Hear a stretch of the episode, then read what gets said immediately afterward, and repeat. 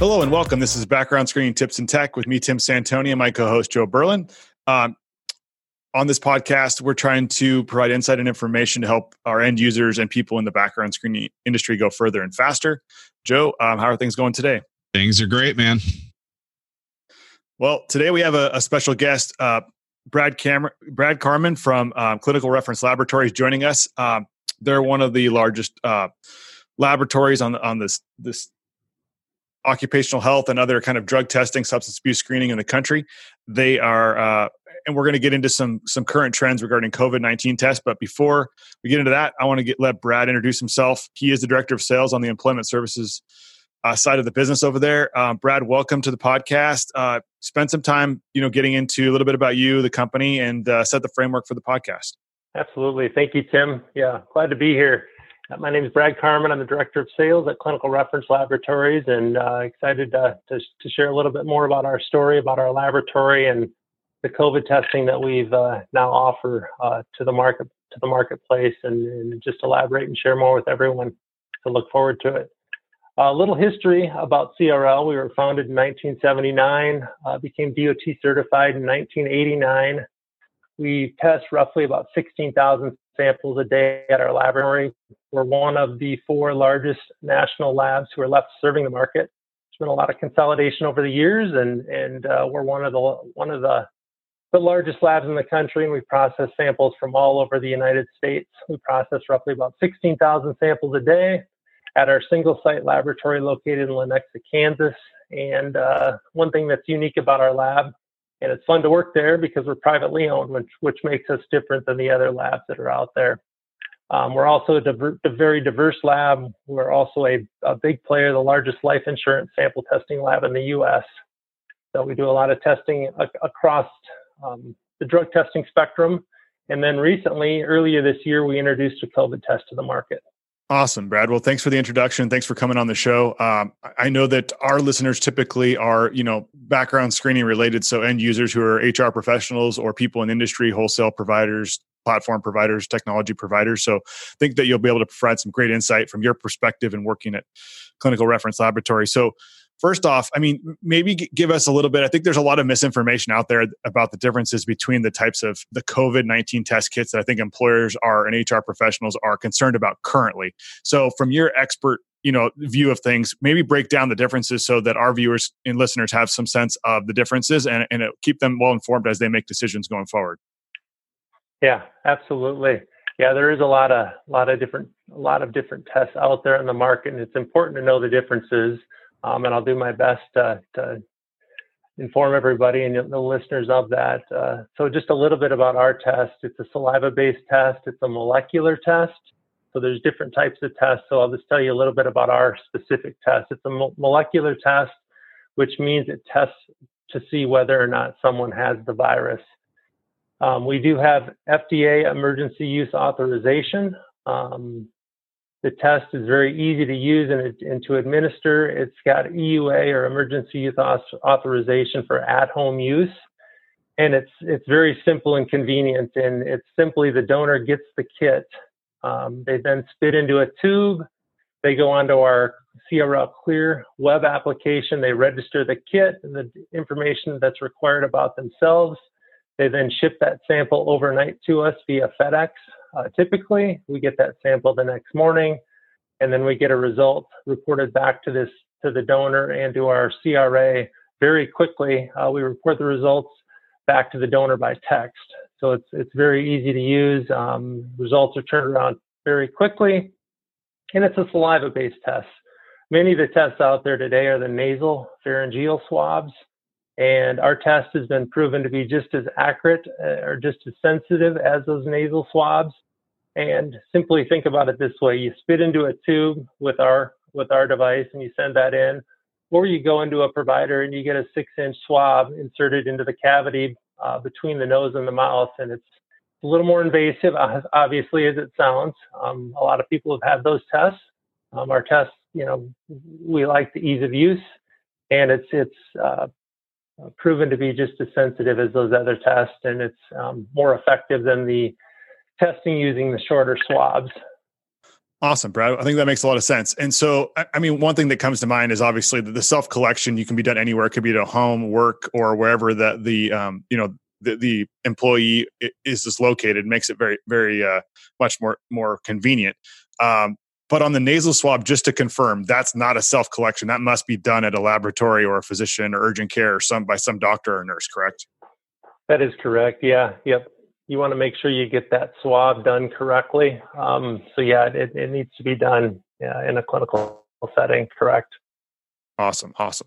Well, thank you for providing that insight. I really appreciate it. Um, so I think that for, for us anyway, eh, one of the things that we're kind of in this uncharted territory where employers are looking to open back up. There are some people that are still working remote, but as people come back to the workforce, HR professionals and, and, business owners are, are concerned about the welfare of their employees, their team members, their partners, their clients, their patients. And so they're going to be you know presumably testing more and more people especially as we get into flu season more and more presentation of flu like symptoms that could be covid related things. So what are some trends you guys are seeing at the laboratory level uh, as it relates to testing and how are employers and businesses preparing for what you know what's to come? We've great question. We've uh, we're we're really ramping up uh, the laboratory and the testing. We're literally testing thousands of samples per day. We've got the capacity to test 25,000 samples per day. So we still have room to grow. Uh, predominantly, what we're seeing now is a lot of schools, universities, uh, the sporting sporting teams or in entertainment. They're doing a, a, lot of the testing or the majority of the testing. And we've been busy setting up CRAs and occupational health clinics and TPAs with accounts and literally have hundreds of relationships built. And each one of those has relationships built with uh, employers across the country and we've just been helping educate our CRAs and, and other other customers about the process because you know right now a lot of employers really haven't decided uh, when they will bring their employee workforce back or their their workforce back into into play across the board. So it's kind of like a it's an investment. You know, we're educating and working with our with our groups to get their account set up uh, and like I mentioned, we're testing thousands a day, but we, we fully anticipate that to just continue to ramp as employers decide to, to bring workers back. So, you know, we're just, just waiting on that and we believe it'll come kind of like a return on investment, we believe. Plus, we feel like we're doing the right thing. We've got a great product and um, uh, we're helping the economy then get back on track and, and making workers feel more safe um, as they go back into, into the office as well. Thanks, Brad. Hey, Joe, just as we're talking about this, I think one thing that comes to mind is someone that's talking to employers on a regular basis, on a daily basis. I think that I'd like your take on this, which is the fact that, you know, uh, these tests, if you have an employee who's exhibiting symptoms, you know, what are the employer's thoughts on sending them? I mean, with regular pre employment substance abuse screening and occupational health, we send them to a lab. But what what are some you know concerns or fears that you, that you sense that employers either they've told you about or they or you anticipate they will have about sending someone to a lab i think it makes a lot of logical sense to, to do a self collection kit because why put them in harm's way i mean what, what have you been hearing from employers you're talking with um, I haven't heard anything specifically about um, like a concern of sending them to a lab. Uh, but what I can tell you is that a lot of the employers that I've talked to are already doing some kind of COVID testing. Um, and so they've been intrigued by the ability for the applicant to be able to take it at home, right? So now the applicant doesn't have to go anywhere. Um, from an employer standpoint, I think it adds a um, it adds a certain level of of care to the employee relationship, like a morale, right? I mean, it adds to that um, level. I think where where the employee can take the test at home, feel safe, feel comfortable, uh, like Brad mentioned, it's it's not an evasive test, right? It's something that they can take pretty easily, send in, um, and then kind of wait for the results. Um, I'm going to ask Brad the same kind of question. What industries are you kind of seeing uh, utilize the test the most? And then two, um, you know, if there are any kind of concerns with, you know, have you heard any kind of concerns with going to the lab versus not having to go to the lab with with let's say your product? Yep. Yeah we've we uh, as i mentioned earlier uh, you know the industries that are that are using it uh, we're seeing all types of industries across the board um, using it. You know you think of uh, the entertainment the sports the colleges um, the athletic programs you know they've got the budget to pay for testing because this testing isn't inexpensive Um, school districts are also testing this in certain using our product in certain uh, situations.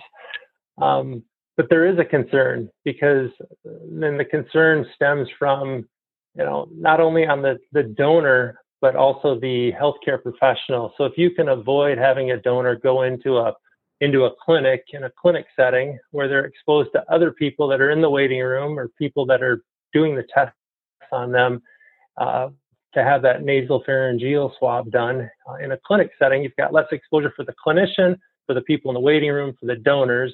And with our test it's simply distribute it to the employer. The employer then distributes the test out to their their employees who then can do the self collect at home and simply send that sample back into the lab.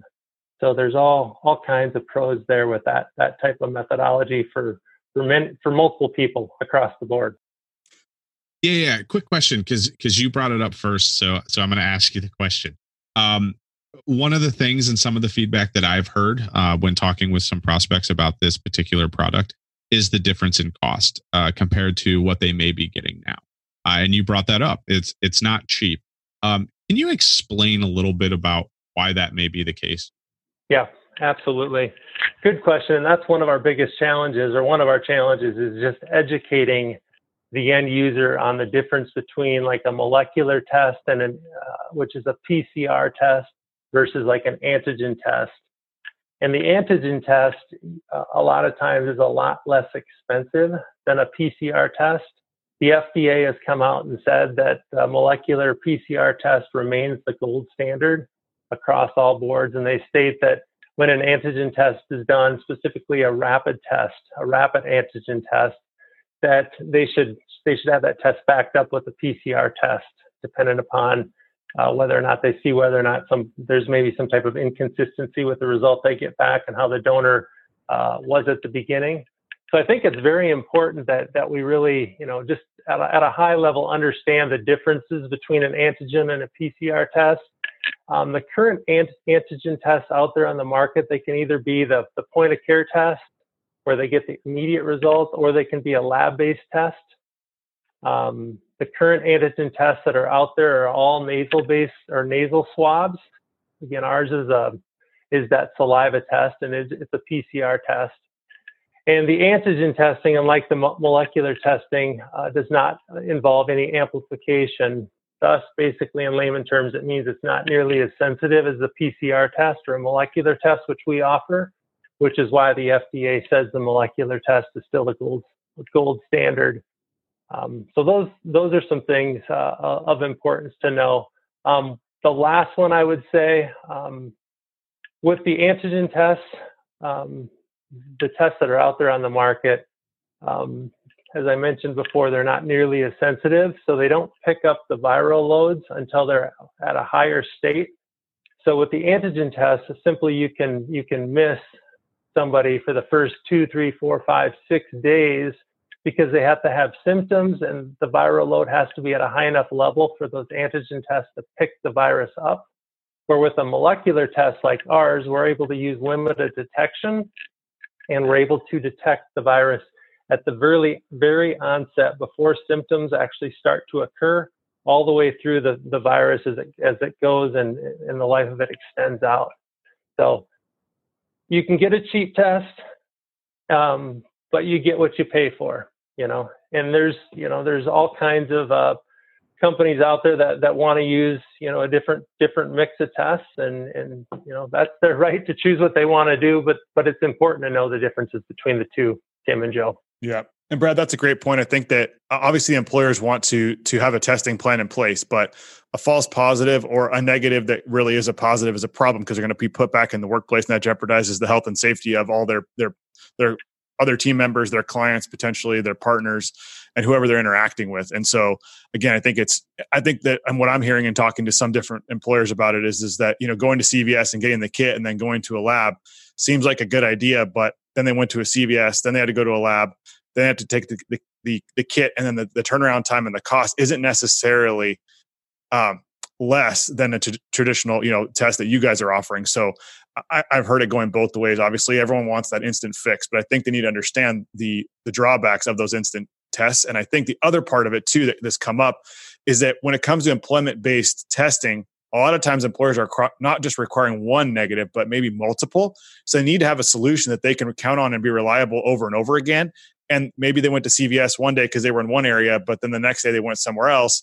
They have there's a lot of back and forth that the business and the HR professional have to do, as well as the, the you know the employee to make that all happen. If you have the kits on hand, they can be deployed, they can be mailed, they can be delivered, and it's a little bit more effective and reliable. And again, I think that there's some, you know, being prepared is the key, uh, and having those. I know, Brad, just to confirm that you're the clinical reference laboratory tests that are offering the the um, the PCR saliva tests.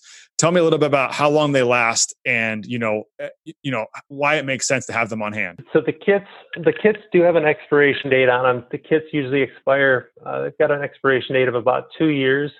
Um, so they they they've got a long expiration date that that can be held onto and used at any particular point in time. And when you're ready to use the kit, you simply spit into the tube, fill it up, ship it in, and we we test the sample upon arrival and get that result back to you quickly.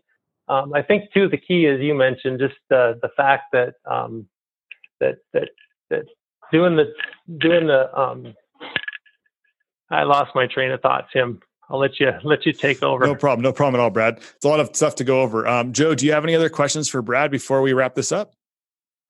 Yeah, you know, just from an end user perspective, because I I know I I myself have thought about it, and I'm sure I'll get the question. Uh, I haven't yet, but um, you know, we're talking about testing, and and you know, one of the things that's always on HR's mind is turnaround time. Tim, you kind of referenced a little bit with the back and forth of having to go to CVS. Outside of the employer sending the test kit to the employee at home, outside of that time what's the turnaround time of on average for an employee to kind of you know provide the specimen into the tube ship that out. Are there special requirements for the shipping? Um, you know, that type of thing. And then what's the turnaround time once the lab receives it to kind of give those results back to yeah. Uh, so that so we ship the kits out to the applicants or to the employer. The employer distributes the kits typically, or we can ship them directly to the employee. They get the kits, they they go through the process as I described before, spit into the tube. They go onto our application to fill out the donor their donor information we provide them with all the shipping materials to get that sample sent back to us.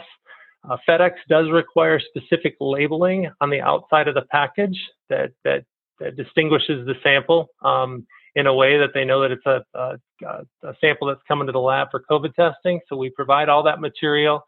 Uh, they then that sample then arrives typically by FedEx, as I mentioned, we get those samples each morning at our lab in Lenexa, which is a suburb just south of Kansas City, for those that aren't aware of that. And then we test the sample, and we get results generated within 24 to 48 hours um, from the from the time the sample arrives at the laboratory. So we get that result reported back quickly to the donor. And one of the other cool things about our testing is we do have baked into our solution um, each test requires an ordering physician to authorize the test. So that's all part of the process that we do behind the scenes with the telemedicine provider. So there's nothing that the, the customer would need to do. So we do that on the front end. And then, then on the back end, anytime a sample produces a detected result, the donor will get a call from the, the physician who will who, will provide consultation to that donor on that result. And that's a that's a whole lot of product and support. Um, so I know we talked about the cost earlier, but it kind of sounds like a like a no brainer. If I'm I'm going to provide something as sensitive as this to my employee and know that the shipping and the, the consultation at the end and, and all that's kind of taken care of, I mean, it's kind of a all around good product in my eyes. Yeah, it's almost like a one one stop shop there in terms of the, the, whole process. And I think that the key is is I think to like with anything to go through the process, test it, see how it works, to be able to compare it to what's going on. And it's a pretty you know pretty easy thing to have happen. Like you say, it's going to get shipped to you. There's no real obligation. Can keep them on your shelf as available and use them as needed. And again, it, it, sends a big message to the employees. I think that hey, you're taking this seriously, and that uh, the results are you know going through a lab and that they're verified and and, and solid.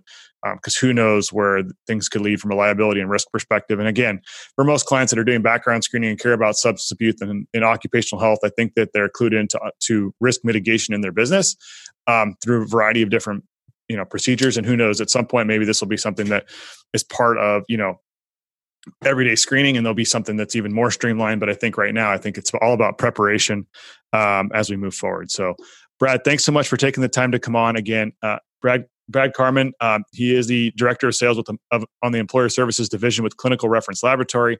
We will link up all of his information in the show notes below. If you want to connect with him please do so. Um, brad thanks so much for for coming on and, and any any final words before we let you go Absolutely. Yeah. No, I appreciate uh, the two of you having me on the show today. Um, it's, it's, it's, been a pleasure, you know, talking with your listeners and hopefully helping them better understand uh, the process and the different tests that are out there and the differences between, you know, a PCR test and an antigen test and, and how it all works. And, and hopefully they leave here feeling like we've, uh, we've got a great product because we truly do. And, you know, we look forward to, to working with you further and, and anyone else that has interest. So I appreciate it. Thank you. No problem, Brad. So once again, we will link up all of Brad's information in the show notes below. If you want to connect with him directly, please feel free to do so. Again, um, on background screening tips and tech, our goal is to kind of provide insight and information to help you go further and faster with your background screening and risk mitigation in your business. Um, we have some some guests, some future guests lined up.